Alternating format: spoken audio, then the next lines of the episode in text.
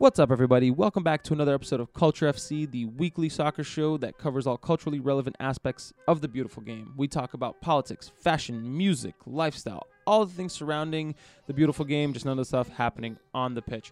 My name is Louie, and I'm joined here with my two amazing co hosts, Alan and Brendan. What is up, everyone? And this week, we got to talking about naturalized or foreign born players on national teams and how it impacts not only that team, but also the country that supports it. You have a lot of players historically and currently in this World Cup that were either born in a different country, raised in a different country, but ended up playing for another national team. Players like Miroslav Klose, Lucas Podolski, Patrick Vieira, Patrice Evra, and even the legendary Portuguese player Eusebio were all born in other countries and ended up representing the country that they're best known for currently at this World Cup, we have a lot of different players, and I think it might have even hit its peak with the amount of foreign born national players. So we thought it'd be a good time to dive into what that means, how that impacts the world, what it does to the World Cup, and just really try to get all of our ideas out on uh, one podcast. If you can't get enough of us, please make sure to follow us on Instagram at culturef.c. We post a lot of behind the scenes pictures, a couple of memes here and there, just things you don't get to see or hear in the weekly show. The three of us also have our own fashion clothing line inspired by soccer. It is called Trebl, and you can find us on Instagram at Treblwear, T R E B L W E A R.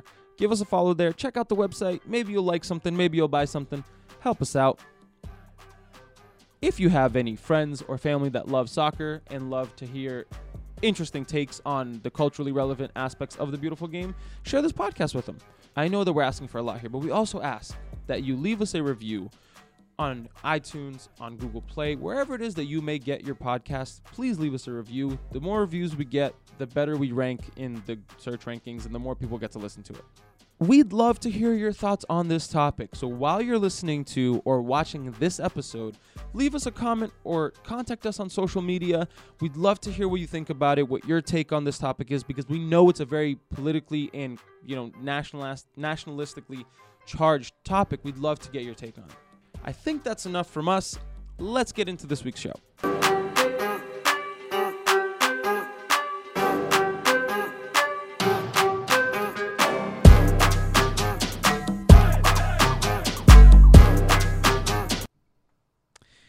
All right, first topic of the week, kind of following on what we talked about last week. Uh, first, I believe the first game, the first day of the World Cup, uh, a gay couple was beaten in uh, in Russia.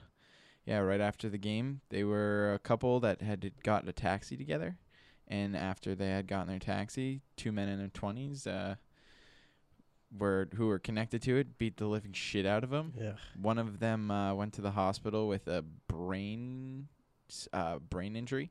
So Jesus. pretty crazy. Um, and another thing, just to note, like it was from a news article called from Pink News, and um, there was a militia, uh, the Cossacks, I guess, uh, before the World Cup were brought in, or they chose to come in and help the police during the World Cup. Yeah.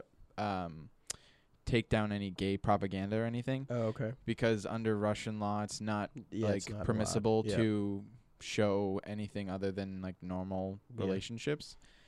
Um, just wanted to get your take on what are the implications, I guess, like do, would- as if you were a member of this group, if you were gay, would you feel the need to go to the World Cup despite knowing that they're not going to welcome you? Yeah.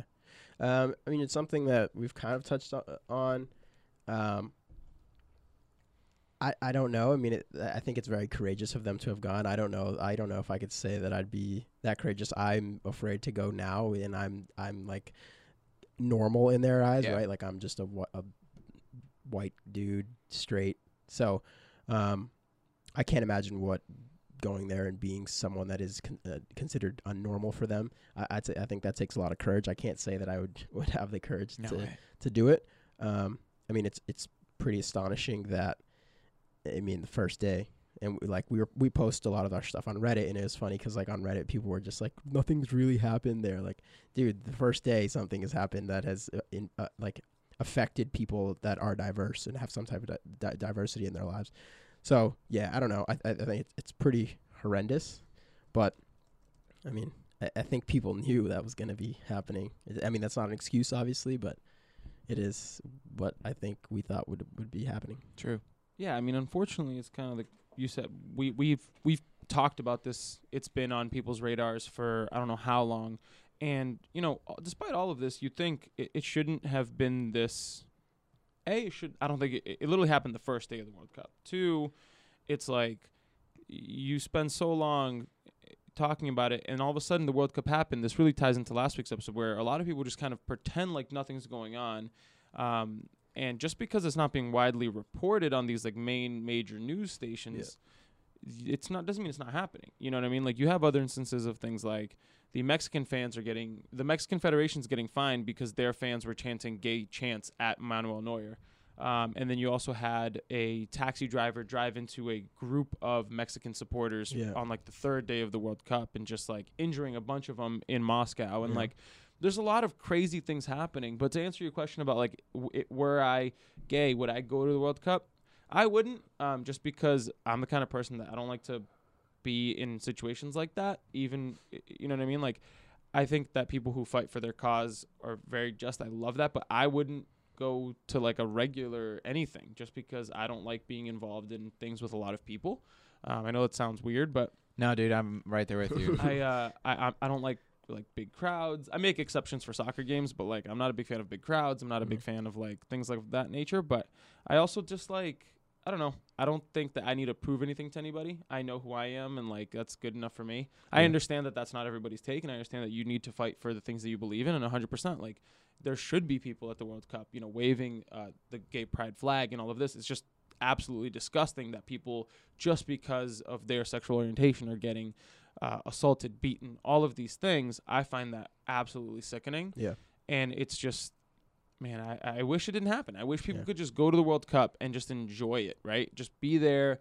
You don't have to worry for your life. You just manage to, you just go. You have fun. You watch the games. You support and you be a supporter the way that you are everywhere else in the world. Um, and this is something that I think that, you know, FIFA really should take into consideration before awarding any tournament Yeah. is political climate. It's things of those of that nature because if you have if people's lives are in danger, Yeah. Then you definitely shouldn't be putting the World Cup there. Absolutely. That being said, clearly FIFA does not give a fuck and that has been a topic of conversation you, for us FIFA. several times. But yeah, Um, I will say 100% supportive of the people who do. They have way bigger Yeah. nutsacks than I will Yeah, ever that's have. what I'm saying. Like I, I feel like a I'm, pussy I'm way too much of a dude. pussy. Like, I don't care what you say. Like Yeah. I'm, I Yeah. no, I would No, never go yeah, I because. I would, I, I value my life more, I guess, Yeah. than the cause. I would, but depending, I don't know how strong I would yeah, feel. right. But um, it's so funny too. Like these things aren't really necessary getting the front page, but fans cleaning up trash do. Yeah, Like yeah, yeah. like the fans clean. I mean, that's Yeah. a wicked cool thing too. But like, it's just like, oh, look at these fans clean up what they brought in. Like, yeah. like normally when I go to any sporting event, I clean up my trash Yeah. too. Yeah. But maybe it's a different thing. No, out but this is to a different degree, though. Like, Yeah, these no. are the Japanese after every game. Like, it's not just been this World Cup. It's like after every international Yeah. game, all the Japanese fans will stop after before they leave. They will stop and pick up every piece of trash they can see in front. of The That's dope. Senegalese were actually Yeah. there was a bunch a video of them Oh, really? after their like historic win. All their fans they they didn't like pick it up and throw it in trash bags, but they picked it up and threw it all into one row, so it was super easy for someone to oh, come Oh, and nice. collect. Yeah, Well, the That's Japanese. cool. It's funny. The, the the from what I've read, the country of Japan is one of the cleanest countries you will ever see. And I was reading this account of this uh, American guy who lives in Japan, and he was talking about how weird it was to come home after like six years and be like how dirty everything in America is. All the sidewalks are dirty. Yeah. There's trash everywhere. It's just absurd. But I guess it's a very big cultural thing in Japan that like just Huh. don't be dirty. yeah. And so I'm I sure they don't leave their pop, leftover popcorn uh, in the aisles of Oh, movies God. theaters. this is Um, like super normal here, but I, I will say, I at the end of a movie, I don't necessarily take all of the trash. sometimes you don't have enough. You don't have enough. don't have enough hands. yeah, don't have enough hands. You have enough or to the bring movie was in, so good that I just it. absentmindly Yeah. forgot about all my trash. But okay, transitioning to something a little more um, joyous, happy.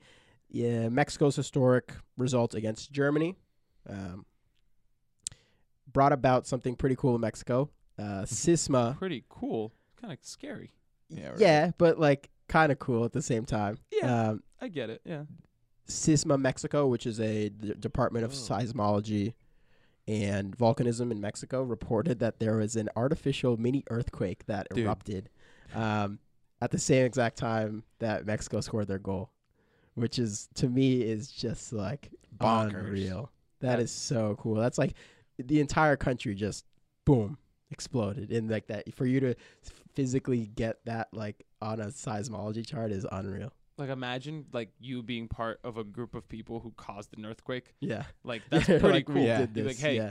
uh, last year we caused an earthquake. Yeah. Like that seems like such a cool thing to happen.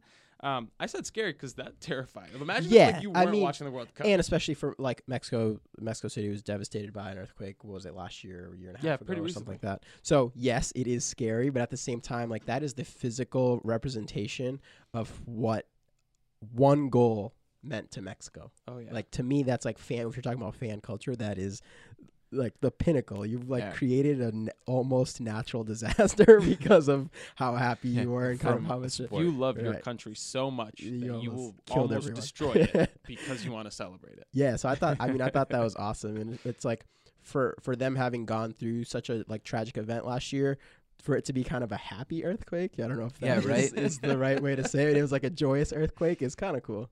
Yeah, but like no one can really top that right now. Like, yeah. What it's like? Oh, what did your team do during the World Cup? It's like, well, our fan base created a Big Artificial artificial earthquake. earthquake. So um I think we win. just one goal too. Like, imagine Yeah, f- if they it's get like- far. Like, yeah. Jesus. Yeah.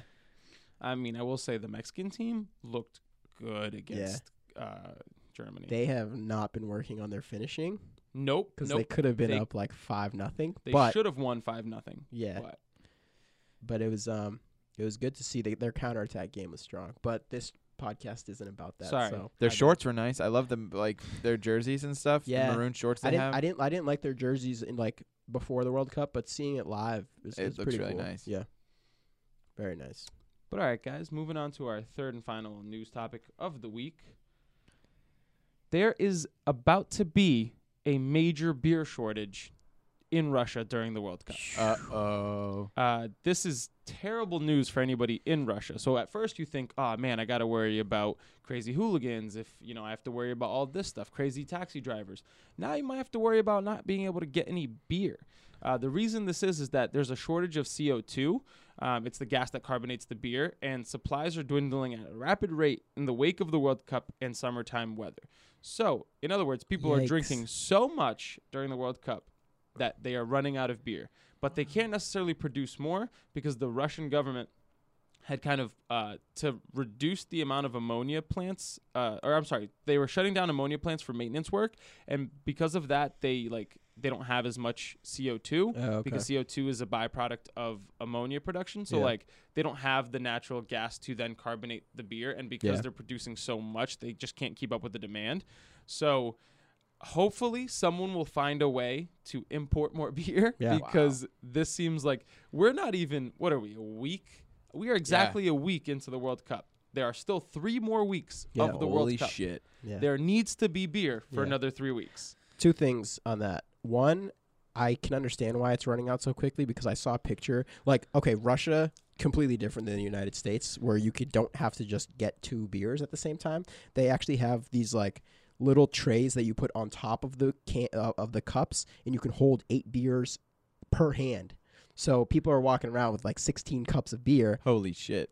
Buy that in one serving. I mean, you can just crush that alcohol. invention when i saw it on i was actually I, here's i'm gonna give credit to barstool despite the fact that they never care about soccer Yeah. ever they brought this to my attention they I, I saw that being posted on their Yeah. website and i was like oh my god that is genius and the fact that we don't have that here in the Yeah. united states is absurd to me i've been at several sporting events where trying to grab beer and food is a huge hassle Yeah. especially because like you don't want to get up you don't want to bring three people with you You're so trying like, to get all your beer in one in one in one trip One foul swoop. Yeah, and not have to keep getting up during the game, be annoying, you know what I mean? So Right. So whoever decided to make a very simple cardboard box that holds that many beers, Yeah. kudos to you. Um, you might be at fault for making the beer run out, but Yeah. you know. Yeah, I wonder how thing. much is actually drank and how much is wasted because you can get as much as you want. I'm Yeah. sure it's a lot of it is strength though. Hey, we don't we don't waste alcohol, man. Yeah. and, and second to that, if you do run it, if you are in Russia for the World Cup right now and you're listening to this, Thank you very much. Yeah, right. You must have other things to do, but you're listening to us. I love you. take um, a page out of Colombia's notebook and just buy fake binoculars and smuggle in vodka through the binoculars. I saw a video of them sneaking alcohol and they had a fake pair of binoculars. The thing actually unscrews. The it, it like serves as yeah, it's a flask binocular flask where the the lens unscrews. Oh you MacGyver. pour your shot in there, rip your shot. Genius. Totally Wow. good. That's pretty tight. Now, uh, first you have to worry about the drunk fans, right? But now you have to worry about the fans who are really upset about Uh, not, being having- drunk yeah, and which- not being able. Damn, which that's might be gonna- more dangerous. Yeah, so my question is, you definitely move towards hard liquor, right? Like, let's say in Yeah. a week they run out of beer. I mean, it's You just vodka. I mean, if you're gonna assimilate to the Russian culture, might as well just start. pounding vodka. We're gonna see Yeah. some rampant fans then. yeah, it's gonna be a lot more wild, I think. All right, guys. So this week we're gonna be talking about something I think is is super relevant right now and, and, and very important, and that is the diversification of national teams.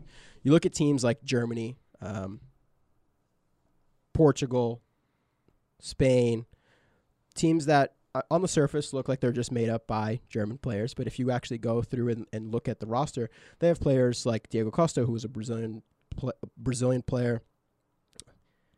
They have players like Diego Costa, who is Brazilian, born and raised, um, but ended up playing for the Spanish national team. Pepe, same Brazilian player, ended up playing for the Portuguese team.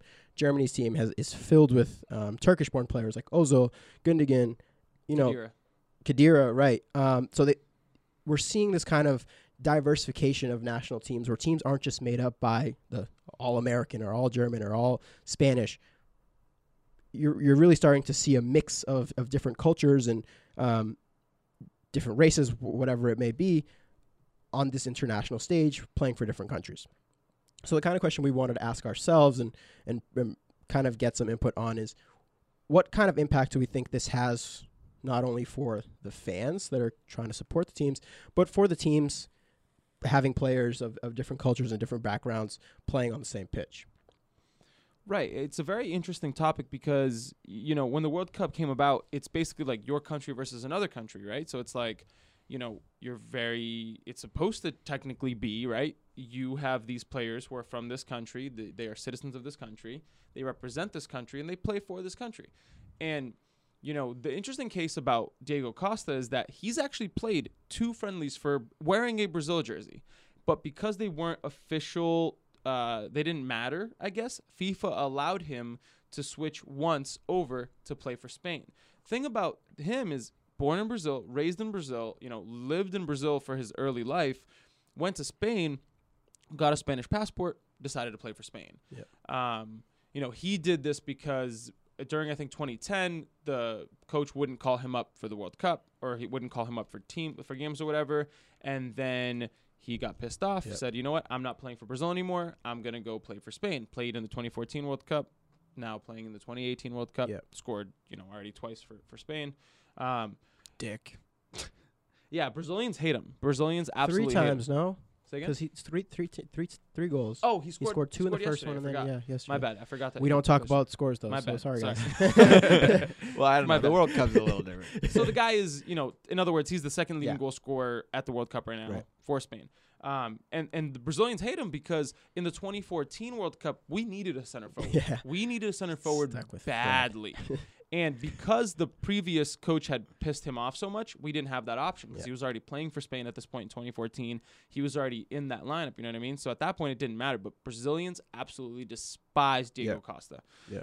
Um, and for, for people wondering how that's possible, and, and Louis kind of touched upon it, but so basically the the way it works is if as long as you don't play an uh, an official match for a, c- a country like Diego Costa had played the friendlies, um, if you become nat- uh, naturalized. naturalized in another country and they invite you to come play an official match and you do, then you're stuck with them kind of in, in that sense. So FIFA allows you to switch over Right, once. once. It's not like a matter Okay, of I was like gonna say, you 'cause can't he had play played six Brazil. friendlies Right, for six different right. clubs And for six then- different um, countries. and then you can switch over. But then But once you make that official You official, can't go back. hey, you're stuck. Once you make an official appearance, you are Right. not allowed to switch. Wow. Yeah. So and we see this a lot with um, youth players nowadays. I mean, a lot of guys that are born in kind of these diverse um, family dynamics. You maybe um, I'm, th- I'm trying to think of one right now, like um, Adnan Januzaj, a random one, but he at one point had the option of playing for like four different nationalities because of the way his family is broken up. So sorry to interrupt. I actually have the quote. He had the extreme example of Adnan Januzaj is that he could pick up to seven Wow, national are, teams. We are really in sync, Louis. Oh, this is weird. I know. It's crazy. Seven national. Seven national teams. He was born in Belgium, um, and his parents fled war in Kosovo, and he uh, grew up in Kosovo. So he could have played for Kosovo, Serbia, Croatia, Albania, Turkey, or England. So pick, Pick of the litter. Pick of the litter. This man could have played for a handful of clubs. He ended up picking. He ended up picking Belgium. Yep. And okay, so this is this is a good kind of top um, topic point here, and it's we see this a kind of extreme example. Of, and I mean that's ridiculous to have the option of seven seven teams like that.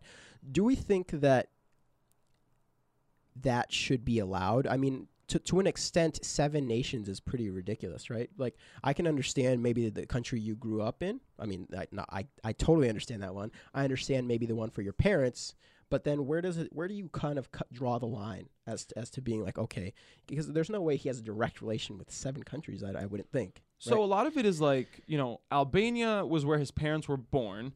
Uh, Turkey was the homeland of his father's parents. Croatia was from his mother's ancestry, and he grew up in England. Right. So it's just like it's such a strange thing. Um, for those in for us in the U.S., uh, immigration and naturalization laws are a little bit more clear cut, I guess, Yeah. than in Europe Yeah. because in Europe the countries are very they're much smaller. Some countries at one point, you know, for example, you had the the the country that was Yugoslavia, right? It then broke up into so many different countries nowadays. Um, that it's just like there's a lot of things like Yeah. that that happen in Europe, but um, at the end of it, it's almost like I don't know. i i you have it is extreme. I don't. I don't personally think you should be able to pick seven different. Where do you draw the line? To me, I draw the line pretty simply. I think that if you are born in a country, you can play for that country. Okay. But if you are also a citizen of another country and you've spent a majority of your life there, that's the other one. Okay. Um, but at the same time, you see that uh, it it's difficult to say that, right? Yeah, Because how do you right. tell someone like, for example, in, in the in the example of Pepe, who grew born in Brazil, grew up in Brazil, played his youth youth soccer in Brazil, got to Portugal when he was like early twenties, and then spent you know I think about five years there, became a Portuguese citizen. How do you tell him he's not Portuguese if he spent what he considers a significant amount of his Right. time in Portugal? Right. Um, but then he then goes and spends a decade living in Spain. So Pepe, in theory, had he never played for in, in Portugal, he could have gone and played in Spain and become Right. Spanish, right? Right. But it's difficult because, um, it, it's hard, man. I think that for as a Brazilian, we're very nas- nationalistic, only usually when it only comes to soccer Right. versus you know other things people really don't care about. Um, it's difficult, and we've seen this in the United States men's national team as well. Because when Jurgen Klinsmann was the the head coach, he actually brought a lot of German-born American, quote unquote, American players. Yeah. But uh, they actually had some issues because some of those players couldn't really speak English all that well. Yeah. And so it became an issue of like, how do you communicate? How do you truly, you know, get on the same page? You know, they had a lot of players who were, yeah, maybe they're born to American parents, but lived in Germany, spent their whole lives in Germany, don't really speak English all that well. If they did, they had eh, like, you know, broken accents or Yeah. whatever it was. It's difficult because this question really encompasses like what makes you You. you, right? it's like what makes each of these people their own personalities, what is their nationality, and that's kind of the thing that you have to kind of answer on your own. Yeah. Um, but one funny example is that I found this very interesting. Uh, Mario Fernandes, he's the right back for Russia. Uh, he's been starting every game for Russia since the start of the World Cup. And he actually decided to play for Russia because he didn't think he had a chance to play for Brazil. He also has a cap for the Brazilian national team in a friendly against Japan. Mm-hmm. Funniest part about that, goes to play for Russia, and then Dani Alves gets hurt. Brazil needs a right back. he had the potential to actually play for Brazil during this World Cup, Yeah. but he opted to play for Russia. Yeah. So it's also like what uh, you know, a lot of players they see international soccer the same way that they see club soccer. It's just a business for them. It's Yeah. like, well, if I'm 20 and I really want to play in a World Cup, if I can't do it for my country, is there a way I can do it for another country? Yeah. Um, and so Mario Fernandes has been playing in Russia for several years. He got his Russian passport. Now he's starting for Russia. He's Yeah. starting right back for Russia.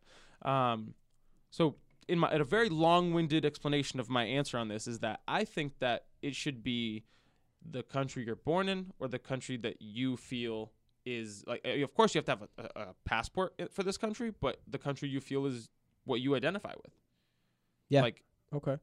B. My line is drawn at where you are born.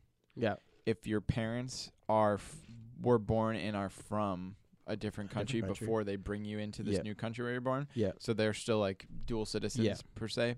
And then if, like Louis said, if you Right. Move to a place and you feel such a connection Yeah. with that, and I think it's it's interesting for a fan to kind of conceptualize that because we would never understand what a person feels like when they move somewhere new. Right. and like if they're playing professional soccer and they're loved by this this country that they're now Right. playing in um but on paper it looks really weird to us. I mean morocco had the five dutch born players. Like that's weird as shit. not to mention i think 17 so morocco has a total of 17 foreign born players. Yeah and you said five of them being dutch i think there was 11 or it was like five or 10 of them were french born yeah and one of them is portuguese born Yeah. so it's it's that's interesting and like you don't know their stories like who's to say they didn't leave morocco to go live Right. like Somewhere and get a better life Yeah. but it's just it's weird to see that on paper and be like, dang, like there how many actual Moroccans are from Morocco and like are living in Morocco that are like playing, Playing, there? It's yeah. like that's interesting. But So so you bring up a you bring up an interesting point that I want to touch upon, and that's the fan, um, the fan and the player. We we've we've seen an interesting case with Lionel Messi. I mean, one of probably what well, most people would consider, um, maybe not not Brazilians, but most people consider one of the best players ever in the history of, of the sport. Born in Argentina at a very young age, moves to Spain, Barcelona. Um, I'm sure any team in the any national team in the world would love to have him as their own. But if you look at the Argentinians, they actually are unhappy with him. They when he re- announced his retirement, they were happy after their kind of like devastating season, uh, international campaign that they had. They were happy that he was leaving. He since the beginning of time playing for Argentina has kind of been the the ugly duckling that Argentina doesn't really mad fucking good. doesn't want to really claim. Um, and it, it's it's it's it's interesting, right? Because from from a fan's perspective, it's hard to determine. And like you're saying, like it's hard to determine this guy's story. Like, why would Messi pick Argentina versus maybe Spain, where he spent his entire life? Does he really have a connection to the to the Argentine people, to the national team? Uh, so I wanted to, to kind of get your feedback on that. Eh, Do you think it's? I- don't know how to a- to pose the question necessarily, but do you think it's something of just time, or, or even if you're not spending much time there, like say Diego Costa, but maybe he assimilates to the culture really well, right? And I'm thinking of that because also Germany has been uh, experiencing some issues with their kind of Turkish-born players, and the issue right now is that uh, in, a, in a brief summary is that like Ozil and Gundogan they were claiming um, that their president was the new Turkish dictator. I don't even know his Erdogan. name. Erdogan. I think so, right? Yeah, they basically there was like a, I guess it was like a thing on Twitter or on the internet where uh they basically I think someone like tweeted it was like my president. yeah, It was a I think picture was of the Ozil. It was, Turkish. it was Ozil or Gundogan. It, um, tweeted out something like that. I think that. both of them have had. Yeah, It's it's been it wasn't just it. one of them. They both kind of had those sentiments of like uh talking about like the Turkish president or prime minister, wherever his Yeah, title is, yeah. as their As- kind as of their- head of state. right. But it's like you know you they play are for- they, they play for the German national team, right? So I think that there's that. Th- what I'm trying to say is, um, from from a player's perspective, do you have to really assimilate to the culture for, for the fans to, to get behind you? And beca- the reason I'm asking that is because Ozil and now are now getting a lot of shit from German players from their own. f- I mean, f- German fans. Sorry, from their own fans. They're stepping on the field and Germans are, are booing them. So Yeah. it's something off the field related that they're that they're not accepting. It's because these guys aren't really assimilating to the culture. which is strange because when you consider that two of German's Germany's best players in their history were born in Poland. Right. Miroslav Klose, Polish. Yeah. Lucas Podolski, Polish. Yeah. You know what I mean? I think i- i- because of the circumstances that have that have happened in the 20th century where you know Germany decided to take over the whole world. Yeah. Uh, that kind of a, for me like you know anybody born in Poland go play for Germany. You have Yeah. more than a right to Yeah. like everything that's happened with that by all means.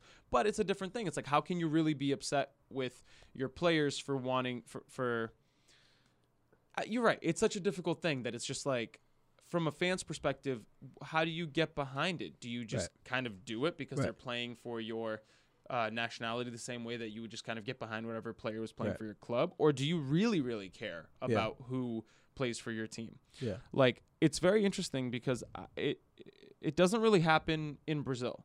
All of Brazil is usually made up of Brazilian. they, I don't think I've ever of- I've ever seen an, a foreign-born player No. play for Brazil. Yeah, they don't need them. Plenty of talent. But on the flip side of it, the two countries that have the most foreign-born like players in this World Cup, um, I'm gonna rephrase this so it makes a little bit more sense.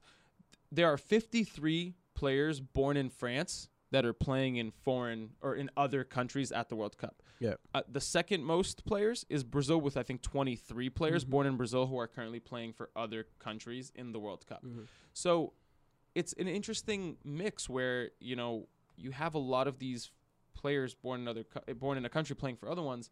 Um, but from a fan's perspective, I don't know. Like, what do you I do? think You I just think accept it? I think that I, I, I don't I wouldn't necessarily necessarily say that I would accept it. I, I think I want to see the person actually show that they want to play for the country, and by that I mean I want them to be German, right? Assimilate to the cultures, and that's not saying don't be true to yourself, but like w- in my mind, you move to a country, you try to adopt their their rituals, their their customs, their whatever it may be, to become one, right? So you, you come to America, you, you, speak your Spanish, but lear, learn to speak English. It, it- go to Germany, you learn to speak German, you assimilate to their cultures. In my mind, I, that's what I would think I would want to see as a fan. And and with Messi, I think what they haven't seen from him is really the passion for Argentina. I mean, he doesn't really ha- and this is coming from Brazilian. It doesn't seem like he really has that Uh, kind of Argentine culture within him. it almost seems like he only goes back to Argentina when he's playing Wh- soccer. Right. It's like he he's ca- he's called up for the for the national team. Okay, I come back to Argentina, and enjoy there. But it right, it doesn't seem like he is Argentine. But it feels weird to kind of criticize him for that because it's like, y- from a regular person's life, if imagine you had a buddy, right, who got a- an amazing job in Barcelona, decide that he wants to go live in Spain, and now he has this amazing life in Spain. Would you really judge him for not really Right. coming back?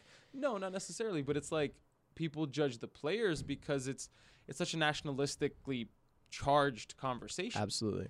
Yeah. Especially with the rise of nationalism too. Right. Like German, like I'm sure the normal German or even like the the more liberal Germans are totally fine with it, but like the The AFD is like, yeah. no, like Yeah. this can't happen. Yeah. And that's that's like a sad fact I think we're living in today. Just like the rise of nationalism only is Oh, I don't know about if we're seeing the rise of nationalism. Look I at how don't many know. wars have been fought because of nationalism in the last 150 no. I'm years. saying like within the last like five to ten years. Yeah, but I, I, I kind of agree with you. I think that there's been a, a big rise. I mean, look at what's happening in the U.S. now. Look at what's happening in England. We have so many British politicians backing Trump and the regime that that is kind of being established right now. I think that we are seeing um, in, in, in different parts of the world an, a, a second rise of nationalism that is causing some pretty grotesque things to happen in the U.S. I don't want to bring the politics in, i of what's happening here. Um, we are seeing some some shades um, of, of kind of nationalism rising again, but But Messi is one of those guys. Just to get it back on topic, like he's one of those outliers. It's like the the people don't like him really, but he was born there. He lives in Spain, but he always comes back home to Yeah. play. It's like that older brother that comes home like on Christmas. yeah. It's But I just wonder like- if he came back just because Maybe was there's some money Argentina. involved. Eh, Well, don't here's know. the thing. I think that what it was is that i- the weirdest part to me and the scariest thing is that had he decided to play for Spain, I think Spain probably would have won three World Cups instead of just Yeah. the one. Yeah. Because for a long time they really didn't have a forward. Yeah. And even to this day, you see teams park the bus so hard against them because they just want to pass the ball around you and walk it into the back of the net. Which is why Messi works so well at, at Barcelona is because they pass, pass, pass. They get the ball to him when he's finally open, and he can capitalize on it on an instant, right? Yeah. Um, but I think for him, it was a matter of if he wants to be the best in the world, he's got to be better than the people he gets compared to. Born in Argentina, he's going to get compared to Maradona Yeah. every step of the way. So for him, it, the people people across the world call him the best player in the world. You will not hear anybody in South America, the entire continent of South America, I Yeah. think, say that Messi is the best player that's ever Yeah. lived. I mean, yeah, he's still very much in the shadows of Maradona. I think when Maradona is in the stands of the games, it's a it's Yeah. an added pressure that yeah. he doesn't Oh, need. without a doubt. Um, they see you see that camera pan to him. It's like, uh oh, Yeah. dude. yeah, it's kind of watching. it's kind of like that whole. It's like the MJ LeBron kind of thing, where like, but to a d- whole different level, right? Yeah. Um, but to kind of bring it back on topic, I personally don't think that there's anything wrong with the kind of mix of cultures in the national in, in national teams because I think it reflects very much the diversity of a country. Right? Some countries like Brazil, if you're looking at it statistically, aren't necessarily that diverse in terms of people coming from other countries going in and trying to play um, and not trying to play and just just in general like migrating to Brazil. Brazil is very Brazilian in that sense. Um, Whereas I don't agree with that. Brazil has a lot Uh, of foreign influence. they in have a lot of, of, uh, of people immigrating. Asian, I, I I do agree with that, but to that but it hasn't when you happened in a translate to, to to football, yeah, I mean a lot of that happened during er- eras of war that have happened. I don't think now the immigration in Brazil, immigrate Brazil is not experiencing an immigration problem where people are trying to f- move Go into in. the country. As far as you know. Right, right. People are It- it- emigrating it out is it is diverse to that sense where they, they experienced that at one point, but it isn't now.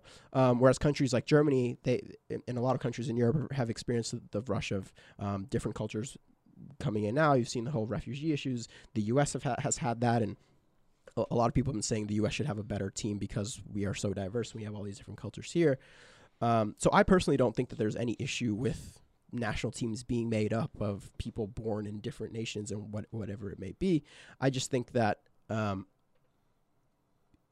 th- like there has to be interest from the players Yeah. And because for me an international an international team shouldn't be looked at from a business standpoint in that sense i think that if you're gonna if you're gonna say yes to a nation and, and you're you're if you accepted citizenship you're now a, a, a citizen of that country and you want to play for that country's national team you really have to pr- show that that has become your, your life Yeah, so I agree with you right there. I think that a lot of, especially in countries like the United States, in Germany, where you have a lot of different foreign influences, because that's just, you know, America's a melting pot. You have so many different kinds of, of cultures here. It makes perfect sense. You know, I was born in Brazil. I came to the U.S. at the age of four. I consider myself equally Brazilian and American. My we speak Portuguese in my house. I have very traditional Brazilian customs in my own home. But that being said, the older I get, the more and more I'm I see myself like even doing more things that are very American at home. Right. But you know what I mean? I consider myself 50-50, Yeah. right? But I have want to pose a question. What I have an issue with, and I want to get you guys' opinion on this, is there was a lot of talk of when Jurgen Klinsmann was the head coach of him almost trying to persuade players that weren't necessarily American at all, Yep. but just happened to have connections with America to come play for the American national team Right. or the United States national team. And a lot of people in the United States took issue with it, and even some of the players were having an issue with it because I was reading accounts of some of the players talking about their last World Cup qualifying campaign, and it almost felt like, um, at least when Jurgen Klinsmann was around, that it almost felt like some players didn't give a shit. They were Yeah. just like, whatever, I'm here because I want to be an international player, not Mhm. because I want to be a United States Mhm. player. So they had no pride for the country. They had no pride for the flag. So Mhm. that I think is the issue where it's like if you're just playing to be on the international stage because that's what you think a good soccer player should do, then you're not doing the country any justice. Like to I know it's hard to talk about because, you know, when the way I see it is if you have people who you know, after scoring an amazing goal for their country, they're gonna start crying. They're gonna have like this show of emotion because they love their country so singing, much. Like, singing a national anthem things like Right. that i don't want that to be lost just because you know i'm a good soccer player i have the potential to play for x country i should go do it for whatever but i'm not fully invested Mhm. so what's your take on that do you think that it's wrong for coaches to try and persuade players to come play just because it might give them a better chance at winning Yeah. Um, I'll let B take this before I dive in. Um, I would say yes, but in his um, just for his cause, like I guess who's his sorry uh, Klinsmann, Jurgen, um, he was given a team who I guess we didn't really think much of. You know, you never really think much of the United States. Yeah. I definitely disagree with the fact that he shouldn't have been necessarily just trying to get any old player. I think you'd need a little bit more research and stuff to like maybe try and get them to get the whole idea of the United States Yeah. down. But in his eyes, he was just trying to help the United States win a cup, and I wouldn't say it's necessarily the worst thing in the world. Thing. Yeah. Because I mean, there are other nations who do that too, Yeah. probably with a bunch of money and stuff. Yeah. We just don't probably didn't have a lot of money to give Yeah. them. So, uh, so off of that, to it, that brings up a few topics. Um, like I said, I don't want international football to become a business. Um, so I I don't personally like that idea because I think that's then become that becomes a transfer market, right? It's, sure, you can only do it once once you convince them, but, but it's but it's yeah. still a transfer market. There's the issue there of then not even the players, but does your head coach need to be need to be from within the country? And we talked about this when we spoke about um, the vacant U- um, U.S. men's national team posi- uh, coaching position, and if if the the coach needs to be American, I think that you don't necessarily need an, uh, a coach to be from there, but they need to they need to have a full grasp of what that co- that team means for the country and what it means to be playing for that jersey. I think that we see that a lot of South American countries. Uh, the, the passion. I mean, you see the guys crying on the in a lot of African nations as well that are kind of made up by these these people that are, are, are from there. They have that passion. They have the the desire, and and you see that on the pitch. We saw it with Mexico. I mean, look at look at what they the performance they put out against Germany. Players that are there, they're completely invested. They're not just there for the cap when you start recruiting players and, and getting players that just kind of have that tie because their grandma's grandma was American or whatever it may be, you lose that because you just don't have that emotion for it. You just don't care. If you lose a game, you see them, they just they, they'll still swap the shirts and get right out and go into the locker room and fly out to wherever club they're they're going back to. So I don't I don't like that because I think at the end of the day, international football is kind of the epitome of of what footballing is, and we see it in the World Cup, and that is just like this sport that's supposed to unite you no matter what. You look at England, so many clubs, so many rivalries, but when it comes World Cup season, everyone bands together. They're all traveling to Russia together. They're all su- supporting England. They think it's coming back home, right? So for me, international football kind of captures everything that we think the sport really is. When you start getting players on the pitch that don't really give a shit about what the they're country, doing, they're the they're flag, just they're the- just there for that cap, like you say. They're just there to say, "Oh, on my resume, I'm an internationally capped player, 56 times." who cares what country it's from? Right. To them, it doesn't matter. You lose that completely because then the the fans lose interest in you. It goes back to just being just being soccer, just being about the money. And it, as a fan, I don't want to see that. So I actually am gonna take the. I don't agree with you in terms of I think a coach should be from that country. Yeah. For the exact same reasons you just mentioned. Of course, it's a little bit less stringent because they're not the ones on the pitch, and if they're a really good, like you know, master tactician, they can put players on the Mhm. field who have that passion and energy. Yeah. But I will make. I will put one statistic out, and I will move on. Um, out of the 20 World Cups that have ever been won, every single one has been won by a coach from that country. Right. No foreign-born coach has ever won a World Cup. Yeah. No, and I I, I remember yeah, we've we've talked about this before. I, I for sure. I I yeah, I it's hard. I, I don't think I don't think that a coach yeah, yeah it, it's hard. I don't think that a coach needs to be from there like I've already said. I think that he, but they as the leader of the team they need to demonstrate that. And maybe that that's a good uh, counterpoint to my own argument is like how can you really show the passion for the country if you're not there and if your head leader isn't from there he's just not going to have that. So maybe maybe that just dis- dispelled my own argument. But um, yeah i mean i think that um, that stat alone would make you think that you, you should al- always be hiring from within. Um, but then again it's like if you're just hiring in in America's stance, right? If you're just hiring the American-born guy and maybe not the guy who's lived here his entire life but is Mexican by nature, right? Um, you we kind of miss out on maybe that diversification. But whatever it may be, it's just, it, it's super interesting to see um, how fans react to that. What did you think of when Jurgen was America's head coach then? I didn't. I don't. I don't. I necessarily didn't like it. Yeah. I- I'm not. I wasn't too sold on him. Yeah. Sure. He he. I don't know. I never really liked him too much. I thought that you know we got some great results when he was he was the head coach. Like you know I can never forget uh, Jermaine Jones' last minute uh, equalizer against Portugal to send Mhm. them into the knockout stage of the last World Cup. Mhm. Like that was absurd. You know what Yeah. I mean? Like great results, but. Um, that being said, I don't know. I didn't overall didn't really like him too much. You weren't, ba- you weren't backing him for maybe for the same reasons that we've mentioned other players not being backed, Right. right? I thought it was titty, dude. I was like, dude, we got a German coach that's You thought it was fucking co- yeah, yeah, I thought it was cool because like that was me. I guess uh, like uh, more of just like a sideline fan, I guess. Right. But But maybe too, you had the bias of like thinking, oh, this German guy is going to bring a revolution to, Yeah, to it- the Americans. But- right, Overall, though, what's your stance on foreign-born coaches? foreign-born coaches, I'm all for it. If Yeah. we believe, I mean, if if the if the country believes that this this guy is worth his weight and like yeah, can have some sort of impact on players, maybe bring a new feel to what we haven't seen before, which Mhm. we I'm pretty sure we believed it was going to happen with the United States. But like Louis said, like it would be really fucking hard to get that team all the way to the end without being yeah, like just showing the same pride intrinsically because you've always been Yeah. here. I think it's especially difficult for the U.S. because MLS isn't that big of a, a league. People aren't really watching it. So if maybe if you get a call up from from the U.S. national team and you're not from here, say you accept it, you don't really know anything about how the football is played here in the U.S. because you have no um, real association to it.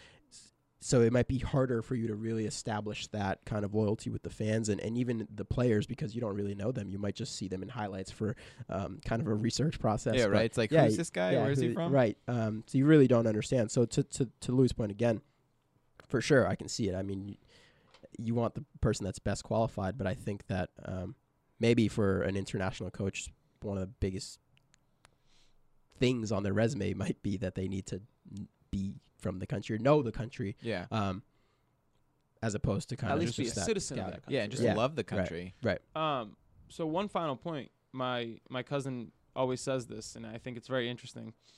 Uh, I agree with him too. It's you know, if you were to boil down a World Cup, in his mind, he thinks that a World Cup should be the best everything from your country versus the best everything from another country. So, you know, a World Cup uh, squad isn't just the players. You have the backroom staff, you have the tr- technical staff, the training staff, the coach, the head coach, the assistant manager, all of these things.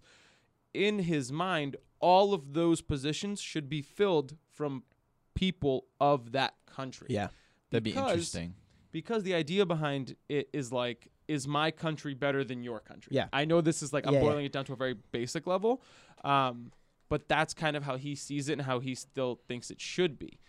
Of course, like that was how it was back in the early days of the, of international soccer. But today we live in such a globalized world that I don't even know if that's possible. Yeah. Everything that we're talking about here is very interesting and it's very very. I love the the aspects of it, but it's also like we're living in a ever growing, more globalized society, like globally, right? And so it's like, where does it go? Like, at what Yeah. point do we still continue to have I feel like it'd be harder at this point. Like it's like, well, I don't know. He's like he lives here for so long, but he's like way fucking better than Yeah. any other backroom staff we have. Yeah. yeah But we have to go with the American. Yeah. But, but then again, I think It'd that be interesting. I don't It'd be think cool. that disqualifies any of our points because No. it's like you know, I I'm if that person feels that they are part of that country, right? Like so I'm a. Brazilian American. Like for me, I feel equally comfortable be calling myself a Brazilian the same way as I feel equally comfortable calling myself an American. Um, so for me, if like Brazil, let's say I got a job as like Brazil's head masseuse, right? I was just like, hey man, come massage Come all of the massage with me. come massage Neymar's thighs. I would do it in an instant, and I wouldn't feel weird because for me, it's like I am Brazilian, even though I haven't lived there since I was four, and the last time I went into the country was nine years ago. But I still feel very Brazilian. Um, versus, you know, let's say I got called up and they're like, "Hey, man, you want to be the head masseuse of Canada?" I'd be like, "Uh." Sure, but like I'm not Canadian. Like Yeah. I, I don't know. Like I might not feel as intrinsically motivated by the flag of Canada as I would for the Brazilian flag. Yeah. And of course, some people think nationalism is pretty bad Yeah. considering all the stuff that it's caused. True. But I don't know.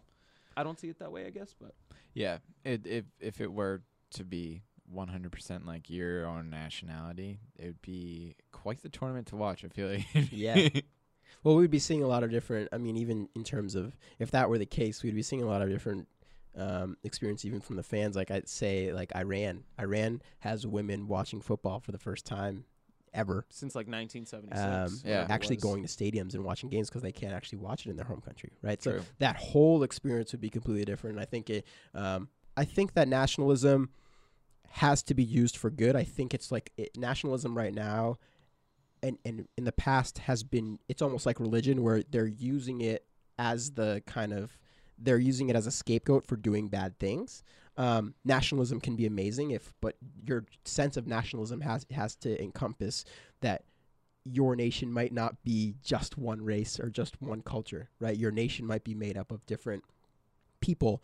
Um, but when you start thinking like, oh, our, our nationalities are we are just white, that's Oh, not good. But I love your point there, though. Like, nationalism isn't about like our country's better than you, so we're gonna go take over your country, Right. or we're gonna go just take over the world. It's a matter of like nationalism should be intrinsic. It should be inward Yeah, facing, it- where it's like we have, you know what I mean? Like culture came out of, you know, history. It's like you know some con- cultures eat a lot of fish because they're a fishing, predominantly fishing country. They're near the water Right. a lot, and like Fucking You know- Denmark, the worst fish ever.